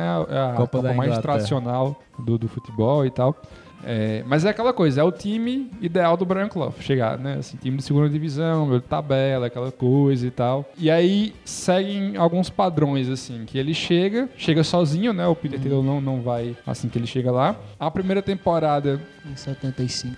em 75, o Forest estava em 13 terceiro, ele chega e termina em 16 Então é aquela coisa, chegou, não dava tempo de fazer muita coisa. Aí a temporada seguinte é aquela de reestruturação que sempre tem na carreira do, do Clough, né? Ele chega no time, a estrutura e tal, terminou em oitavo. E aí só na outra temporada é que vem o Peter Taylor. E aí acho que é a constatação de que esses dois só dão certo juntos mesmo. Porque chega o Peter Taylor e em 77 termina em terceiro lugar e, e vai para a primeira divisão da Inglaterra, né? Então, aqui a gente vê também a questão da importância do tempo para o treinador, né? Assim, que ho- hoje, na realidade de hoje do futebol, é, brasileiro pelo menos, é inviável. Imagina aí, um cara ter que passar três anos para conseguir Sim, sim. o, o objetivo que você esperava dele. É, também, é, voltando àquele, àquele tema de que não era exatamente um time com prioridade alta pra lembrar do FIFA, que É, quando a gente é. chega, a prioridade é baixa, quase pra tudo ali. Não era, Uhum. não tinha, Manter o time funcionando. não tinha nenhum crítico, né? Uma coisa que eu não sei se tu falou é que o, o Nottingham é o grande rival do Derby, né? Ah, tem isso também. Tem isso também, né? É, esse sim é o rival do Derby, né? Não o Leeds, como na cabeça do Brian Clough. é. Mas Chegou, não deixou de ser uma transferência, transferência não, uma contratação polêmica também por isso, né? Pois é. O cara tava indo ali pro principal rival e os torcedores detestavam ele por ter ganho o que ganhou com o Derby, Uhum. mas ao mesmo tempo estavam felizes porque aquele cara tava lá, né? Pois é. Não, Puto, e- porém feliz, né? E Tanto é que, que dizem que ele fez várias pessoas torcerem pro Derby e perguntaram se ele ia trazer essas pessoas para torcer pro Forest. É, e assim, e o legal do temperamento dele é que ele já chega, ele já chega falando que o Derby era uma, era uma cidade que respira futebol. E o Nottingham Forest não, e o Nottingham não era um, um clube acostumado com futebol e tal. Então, assim, e é legal que ele fala isso, chega no clube e mu- muda isso, né? É, é aquela coisa, ele é um cara que ele pode falar esse tipo de coisa porque ele cumpre o que ele fala, né? Realmente ele deve ter feito milhares de, de- de jovens voltarem a torcer Quer dizer, começaram a torcer o Nottingham Forest a na passagem dele que foi inacreditável, né? Não cumpriu no Leeds, né? É, Aí ele Leeds. falou e se passou. E aí rola um negócio assim que é inacreditável, que ele sobe pra primeira divisão e na temporada que ele sobe ele é campeão da primeira divisão inglesa, superando, ficando sete pontos à frente do Liverpool, que era o maior time do, da, da Inglaterra na Era época, né? potência, né? Tinha, nesse ano, se eu não me engano, foi campeão europeu Foi, da Champions, né? É válido lembrar, né, que mais uma vez acontece aquele lance de- do Peter Taylor, das indicações de contratações, e aí eles contratam, né, faz aquela é, espinha dorsal ali pra montar um time vencedor. E é assim, Esse nesse- é o, o John Robertson, que é o lateral meia ponta. O ala, né? O ala, é. Atacante, craque do time. Que, que é em- O, a- aquele... Como é o nome do cara aqui? o John McGo- McGovern também tá no, no Nottingham Forest. E assim, o, o- esse período dele no Nottingham é todo retratado no documentário, né? No I Believe in Miracles. E tem todo, toda essa questão, né? Da montagem do elenco, dele com o Peter Taylor, decidindo quem trazer. Essa questão que o Iago falou do, do Ala, né? Do, como é o nome do cara? É, John Robertson. Do John Robertson, que era o cara mais talentoso, embora nem, nem parecesse que era, porque o cara era um gordinho, meio baixinho, né? Mas era habilidoso e tal. E extremamente, como é que diz? É, mal criado. Um naughty boy. Tinha, tinha um cara que era atacante, não sei se vocês vão lembrar disso. Acho que o cara era atacante e aí eles disseram: Não, esse cara aqui vai pra zaga. Pra zaga. Não tem lugar pra ele aqui, não. Vamos botar ele na zaga. E o cara é um É. dos melhores zagueiros do time, tá ligado? Uma das cenas que eu ia comentar do- sobre o Robertson, a, a, a galera falando lá, meu Deus, de onde é que sai tanta velocidade e tanta habilidade pra fazer o que faz desse cara gordinho e tal, baixinho. Me faz crer que eu tenho físico de jogador, né? E o que, é, o que é incrível, assim, é que ele preza pelo futebol bem jogado, né? Ele é, é uma preocupação dele é não ser aquele futebol entruncado, uma coisa feia. Ele quer o bom futebol, assim, uma coisa que lembra meio Guardiola e tal, Aham. né? É, mas ao mesmo tempo, ele preza pela simplicidade, né? Porque os caras veem que o treino dele é uma coisa que hoje seria totalmente inviável, né? Um negócio de. Os caras falam que treinavam correndo pra se esconder num lugar e encontrar, não sei o quê. né? Um negócio bem Recreação, recreação. recreativo. E o estilo de jogo era assim, como o Iago até falou mais cedo, eu acho. Que ele fala, ó, você pegou a bola, você não sabe jogar bola. Você pega a bola, procura fulano de tal que ele É. sabe jogar. Toca pra ele que ele resolve. Então, assim, é aquela coisa, é o beabá. Cara, Pegou a bola na habilidoso, toca pra quem é e deixa o cara resolver. Isso que me leva a questionar também o modelo atual de, de, de que o certo são super planejamentos com a longo prazo, né? Vários Aham. anos, de investir em tais jogadores, de é, dar tempo ao treinador. Quando a gente vê que os sucessos do, do Brian foram meio assim. arrum- Arrumar o time, contratar bons jogadores, fazer o simples e ser campeão. É, tô nem aí pras finanças, tô nem aí pra, pra imagem, pra Demorava nada. uma ou duas temporadas, mas aí logo dava certo e ele conseguia o, o que O ele que- queria, né? E futebol, é, antigamente, me parece muito disso também, de montar um bom time, ter um Uhum. bom clima no vestiário, é, de jogadores que correm uns pelos outros e ser campeão. Não sei quando é que teve essa mudança aí pra ter necessidade de estrutura, de, de planejamento. Com a tal. Premier League. É, e a injeção de dinheiro de fora e tal, isso Pois aí é. trans- TV, transformou né? totalmente o futebol. É, Tanto que o Brian Clough chegou a pegou ainda a Premier League e ele não ganha nada na Premier League, né? Ele ainda era técnico quando começa a Isso. era Premier League e ele não consegue nenhum sucesso, porque é como se fosse um outro mundo para ele, né? Assim, não é não era mais essa realidade em que ele podia trazer a galerinha dele, conseguir um estilo de jogo tal e com esse estilo de jogo conquistar a Europa toda, né? Nessa temporada em que ele é campeão inglês, né, 77, 78, ele também vence a Copa da Liga em cima do Liverpool e aí começa uma freguesia do Liverpool, né? Do... E aí com a grana da premiação da, da Liga, ele contrata o Trevor Francis, que era um cara que ele via que havia uma necessidade do time ter um atacante de ponta, né? Era um cara que, não atacante pelas pontas, mas um atacante de ponta. Ponta de lança. É. É, ele, ele era do, do Birmingham, era atacante da seleção inglesa, mas estava emprestado para o futebol americano. Loucura E- da. Loucura. né? Tem coisas que a gente vê assim Não que você vai tentar trazer para hoje é inviável, né? É, e ele foi a primeira contratação a ultrapassar a barreira do milhão, né? Porque foi pouco mais de um milhão de libras O que na época um absurdo, né? Porque não era assim que o futebol era gerido à época, mas ele via a necessidade, ele era o Brian Clough, e ele, não, eu quero esse cara, vou trazer esse cara. E trouxe, né? E dá um milhão aí e pronto, né? E quando eles foram campeões da, da- da- do campeonato inglês, eles vão para a Copa Europeia. E tá sempre aquele, aquele frisson. Ah, pela primeira vez um time de Nottingham vai jogar fora do, do país. E o primeiro jogo é Copa justamente... Europeia que era a Champions É, League. Champions né? League. É, uma coisa que eu não sei se a gente falou, mas a Champions League na época era só mata-mata, falou? E Não, só com, não, não, não, não. Só mata-mata e só com os campeões, Isso. realmente os campeões de, de cada país, não era os quatro primeiros não, como é hoje, né? Não tinha fase de grupos nem nada. E a galera ficou empolgadíssima, né? Porque iam viajar pra fora do país e É, tal, é. conhecer a Europa. Os caras já estavam sonhando em outros países Aquele- e tal. aquele- eu vi- Aí pegaram o Liverpool na, na É, primeira no fase. documentário é até bem engraçado, ele... No imaginário dos jogadores, é Paris, Milão, Atenas e acaba que vão jogar em Liverpool, que eles jogam Todo praticamente ano. todo, ano. E, e para eles, eles não encaravam 100% como um, um campeonato possível de ganhar, né? No começo. É. Foi o que foi passado aí. O, o que é legal é que até o final eles eram tidos como meio que os azarões, assim, né? Eles tinham. Era, era a zebra o tempo todo, né? Mesmo colecionando goleadas, né? Porque a só lembrando aqui, é, eles pegam o Liverpool na primeira fase.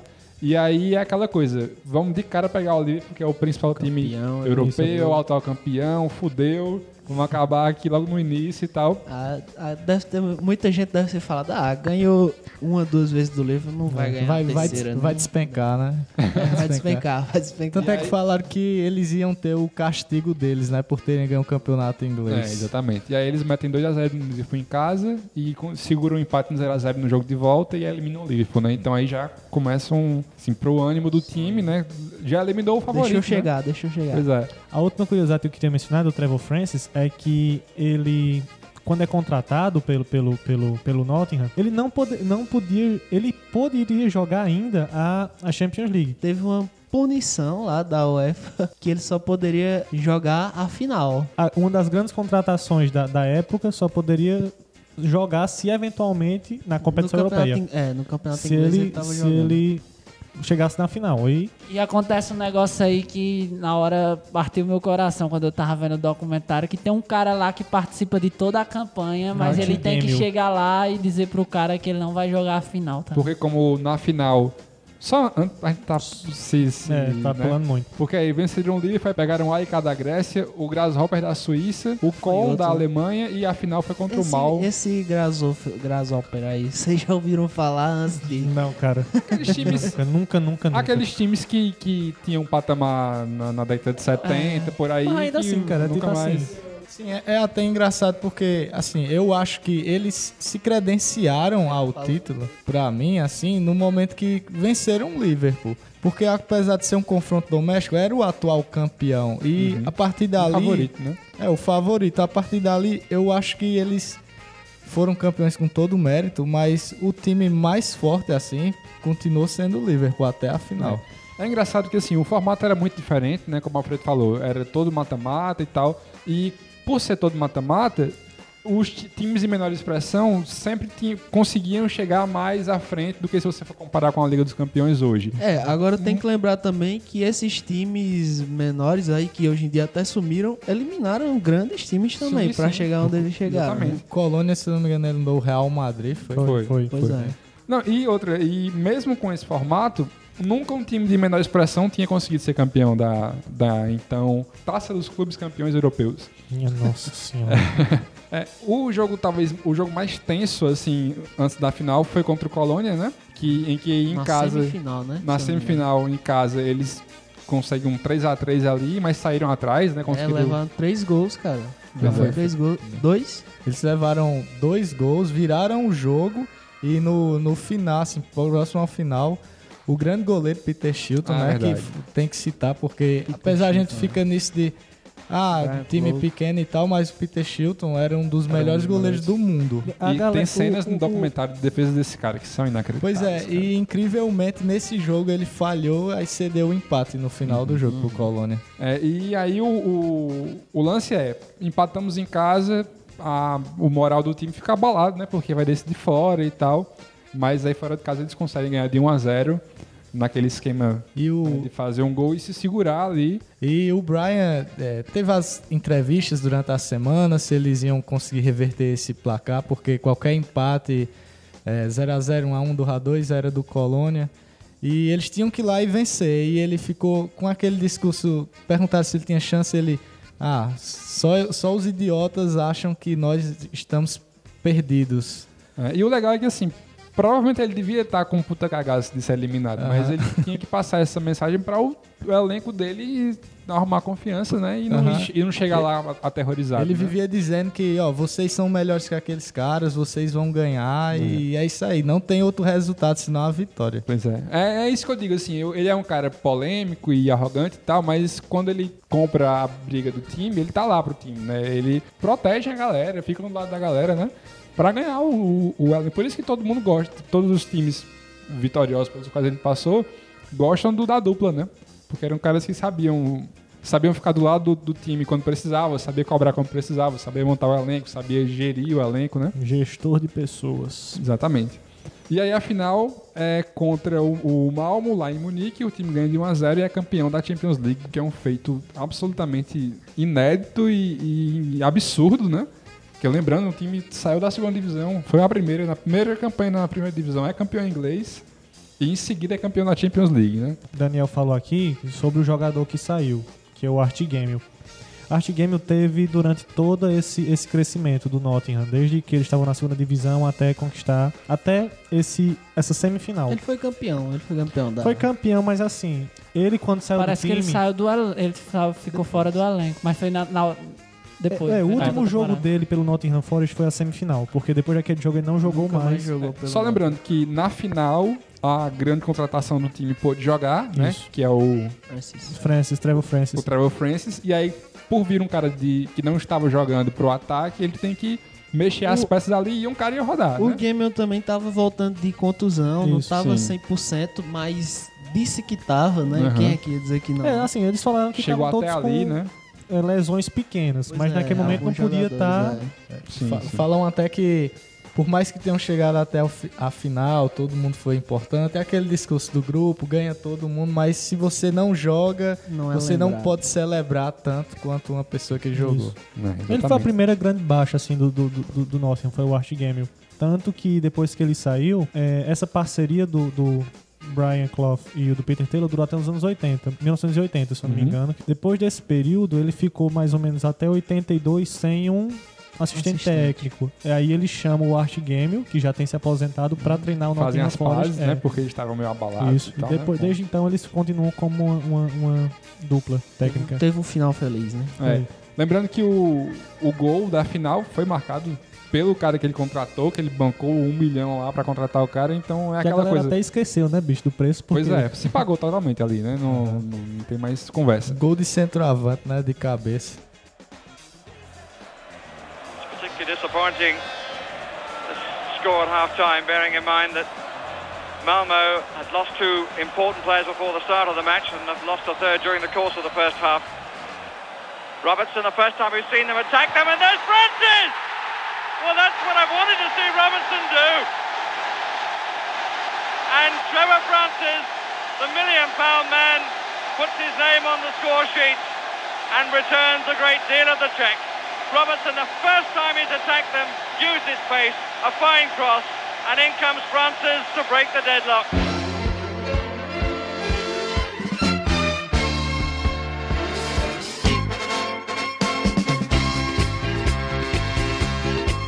E aí, mais uma vez, aquela história. O Brian Clough é o cara que chega num ponto que você fala, pronto, aqui já era, né? Já, beleza, tamo... Tá na hora de acordar desse É. sonho. E aí, no ano seguinte, ele é campeão de novo da Champions League, meu amigo. Como é que pode, cara? É... E, Não foi bem como o Leicester, né? É, pois é. E outra, que ele não ganhou só a Champions, ele ganhou Champions, é, Supercopa de- da, da Europa, Da né? Europa, Aham. isso. Que foi até contra o Barcelona nesse ano, se eu não me engano. Isso. O que eu achei bem emblemático assim, pelo que eu vi no documentário, a questão da, da segunda final, jogo único, ter sido no Santiago Bernabéu. Porque durante Santiago Bernaléu, o Bernaléu, Bernaléu, o Bernaleste, né, Itaquera. Mas eu tava tão bonito. Aí porque eu notei que os jogadores têm uma admi tinham uma admiração pelo Real Madrid de Puskas, de, de Stefano. Durante todo o documentário eles citam que verdade. jamais aquilo. Franco, né? É, jamais aquilo. De Franco. eles citam que jamais se imaginar naquela situação que a Champions League, a Copa da Europa, a Copa dos Campeões, seriam um, um troféu para esses caras, Puskas, de Stefano, que o Robertson, o escocês, disse que nasceu em Glasgow, jogando nas ruas de Glasgow e jamais pensou que ganharia o mesmo título que Puskas ganhou um dia. Pois é, aquela coisa, eles, mesmo já estando lá no topo, assim, né, prestes a serem campeões de novo, eles ainda meio que se viam como aquele time de segunda divisão inglesa, um time sem expressão e tal. Muito louco isso, né, cara? Porque foi tudo muito rápido, assim. Eles realmente eram, até ontem, um time que ninguém conhecia no, no- na Europa, né? Era um time só de... de Província. província mesmo. Humildade inglesa, acima assim. de todos. Hã? Humildade acima de todos. É isso aí. É. Essa frase é muito boa, né, É. bicho? Acima de todos. Se você parar pra pensar... É, é paradoxal.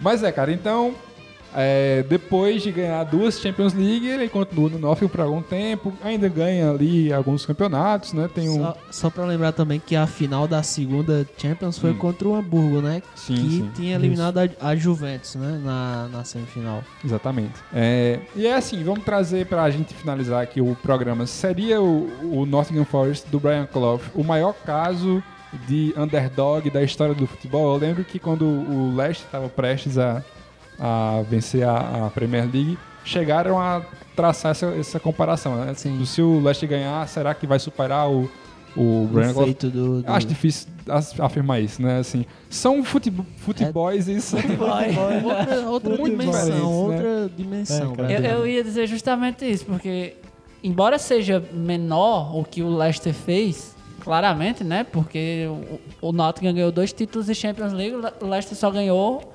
é, uma Premier League. Mas hoje... a- Só ganhou a É, Premier só League, né, ganhou... entre é, eu, eu coloquei aspas aqui, esquecendo que vocês não veriam. Apesar de ser só a Premier League, hoje a Premier League é um campeonato extremamente disputado. Que tem pelo menos seis, sete times que começam a temporada tendo chance de título. Não, e times que tem um investimento inimaginável também, né? Assim, cara, que não tinha Exatamente. naquela época. Tanto que o cara contrata um maluco por um milhão de libras e, meu Deus do céu, acabou-se o mundo. Difícil é ser campeão brasileiro. Né? Time grande aí brasileiro passa 20 anos sem ganhar. Então é realmente é, não tem como fazer esse tipo de comparativo, né? Porque são duas realidades totalmente diferentes. É como querer comparar, ah, quem foi melhor, Messi ou Pelé? Messi. Não, brincadeira. calma, calma. Então, eu sempre acho esses comparativos meio anacrônicos, assim. Não tem, não tem como se fazer Sim, assim. é muito difícil mesmo. Eu, eu acho que eu acho que o do Nottingham é um feito maior que o do Concordo. Leicester. Tô com o rapaz Alfredo É, aí. Duas Champions, cara, nome ali cravado na história pra sempre, independente dessa dessa maior paridade entre os clubes, porque tinha menos dinheiro, enfim, E até menos que- distância de dinheiro entre um e outro.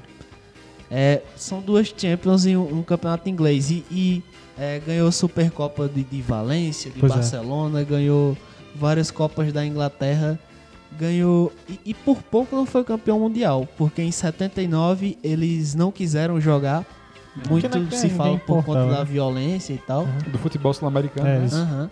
E, e no, no- em 80 eles perderam pro, pro Nacional do Uruguai, se não me engano. E isso até, tipo, é, vem da- da- do que Dani falou. Tipo, ele pegou a lista da Champions League, só time top, e lá no meio o Nottingham Qual Forest. magia top, Rogerinho? E Luan, você me permite fazer encerramento aqui? eu, eu fazer só dar, dar um recadinho aqui? Antes desse encerramento, eu só quero fazer menção honro- honrosa aqui ao nosso quase Nottingham, o, o, o pequeno São Caetano, que é também um time de uma cidadezinha de província, digamos assim, né? Que quase foi campeão brasileiro, foi vice-campeão, inclusive pro meu Vasco. E quase foi campeão da Libertadores, Libertadores. foi vice também, né? Eu acho que um exemplo recente, talvez não seja de grandes feitos, mas foi sim a Chapecoense, né? E Uhum, sim. meio que se tornou o segundo time de todos os brasileiros. Imagina aí, se o São Caetano ganha o Campeonato Brasileiro E uma Libertadores. e uma Libertadores, É, cara. Agora eu queria fazer só aquele epílogo um pouco triste, mas que é sobre a trajetória Brian Clough e Peter Taylor. Eles sempre tiveram as desavenças, idas e vindas ao longo Sim, da carreira que foram desde de, de, de Era a- muito. Como é? Ego e superego? Como é? É, é, tipo, meio- exatamente um isso. Iago, tu tá olhando diretamente nos olhos de Luan, vocês estão se olhando pra- Enquanto pra, fa- eles- traçar esse Entre, paralelo. entre, tapa- entre tapas e, E beijos, né? E Enquanto Brian isso acontece. mas é aí que a amizade se fortalece, né? Mas, tipo, eu, eu, fico, eu fiquei um pouco tocado com essa, com essa história do fi- ah, chegando no final, porque teve todas essa, essa- essas idas e vindas que teve a- o primeiro racha quando o Brian foi pro Leeds e o Peter ficou no, no, no- no Albion. Albion. E também quando o, o Peter resolveu escrever um livro sobre a história dele e não consultou o Brian em nenhum momento, nem disse o que ia acontecer. E nos anos 80, pouco antes da morte do, do, do Peter Taylor, eles brigaram. E Uhum. ficar sem se falar mesmo, abandonaram um ou outro. E quando o Peter Taylor morreu, eles não chegaram a fazer as pazes naquele Uhum. momento. Mas o Brian Clough foi no, no, no funeral, embora não tenha falado nada. É assim, é triste ver o- o- o- duas pessoas que montaram uma revolução no futebol, de, de tra- trazerem a- a- é, times pequenos para o cenário Não, a década mundial. de 70 é desses dois caras. cara. No futebol não tem quem se falar mais em Exatamente. questão de treinadores ali. Europeu. Principalmente na segunda metade dos anos 70, no futebol europeu, é Brian Clough e Peter Taylor na, na veia, é. né? E aí, ter esse, esse rompimento e nunca um eles terem se reconectado em vida, né? É, É, Pô. é, é triste. é- Eles são muito. Quer- tu o- quer passar uma mensagem que é perdoe seu amigo, não, Enquanto não vá- ele tá vivo, né? não vá dormir brigado com ninguém. é, exatamente. Mas os dois Gostei, são é uma história foda, assim, de, de bromance ali. É o, o, o John Lennon e o Paul McCartney ali É, do, tipo futebol isso. inglês, né? É o Claudinho Bochecha, aquela, É, aquela agora do- vamos pegar leve. a gente já tá esticando a baladeira aí. Mas é isso, cara. Então, terminando aqui, considerações finais. É, é Ele história- morreu em 2004. É, o Brian Clough Fígados. morre em 2004 com problema de fígado, em decorrência do alcoolismo, já tinha feito um transplante de fígado, né? Mas. E, e, a- engraçado, ele não perdeu o bom humor nem nos momentos difíceis, porque Sim. perguntaram no, no- sobre o transplante e ele.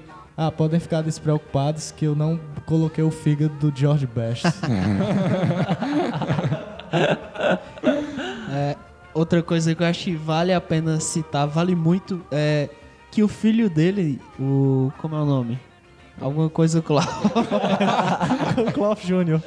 Cara, Vamos ficar com o Clough Jr., vai. jogou no Nottingham e foi artilheiro, um dos maiores, acho que é o maior artilheiro da história do Nottingham. Sim, sim. Que é, É o Nigel Nigel Clough. Clough. impressionante, né? O filho do cara Tá no vivo? sangue, tá no Pois sangue. é. Tá vivo? Tá, tá sim. E treina- ele, ele chegou a treinar também o, o. Nottingham, não foi? Aham, sim. É, inclusive, recentemente, né, ele saiu faz Uhum. relativamente pouco tempo.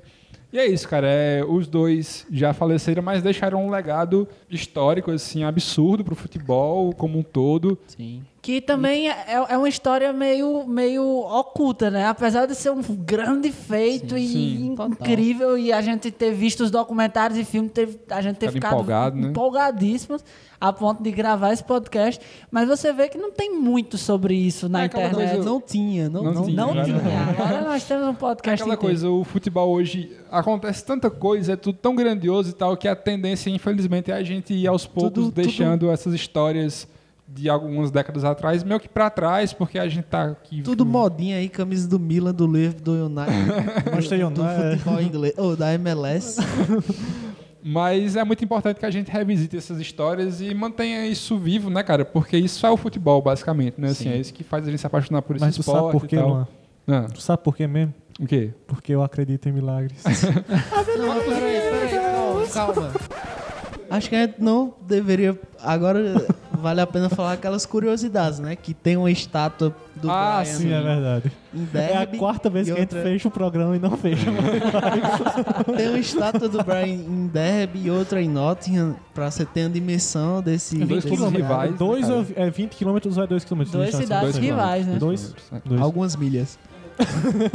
Ah, e a rodovia, né? Que É. liga uma cidade a outra. Se le- chama Brian Way. Exatamente. Quer dizer, é um cara que ele é tão inacreditável que ele consegue unir do- dois É. times rivais, né? Sem falar que a- até hoje tem essa meio que essa disputa entre a torcida pra saber qual era o mais querido pelo Brian e tal. Sim. E os times disputam uma taça que leva o nome dele, né? Isso. Quem, quem ganha leva o troféu Brian Clough pra casa, né? E Peter, e. Peter Taylor, né, bicho? É- Nada. Ih, rapaz. Nada. Mas é aquele cara que, que o papel dele. É o Chewbacca. É o Sam episódio do 1, Frodo, quando né? o Han Solo vai receber a medalha, o Chewbacca fica só olhando. Nada, só batendo pau. E ele é inclusive um cara que conseguiu amenizar a violência entre as torcidas, né? De, de Derby County e Nottingham Forest, que era muito acirrada, aquela coisa de futebol inglês e tal.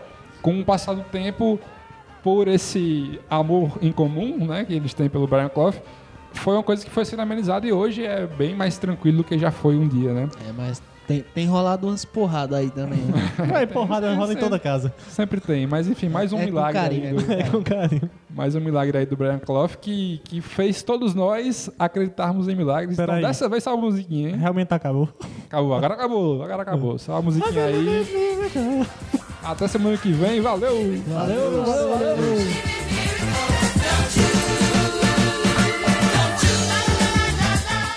I'm a little bit stupid regarding this type of thing.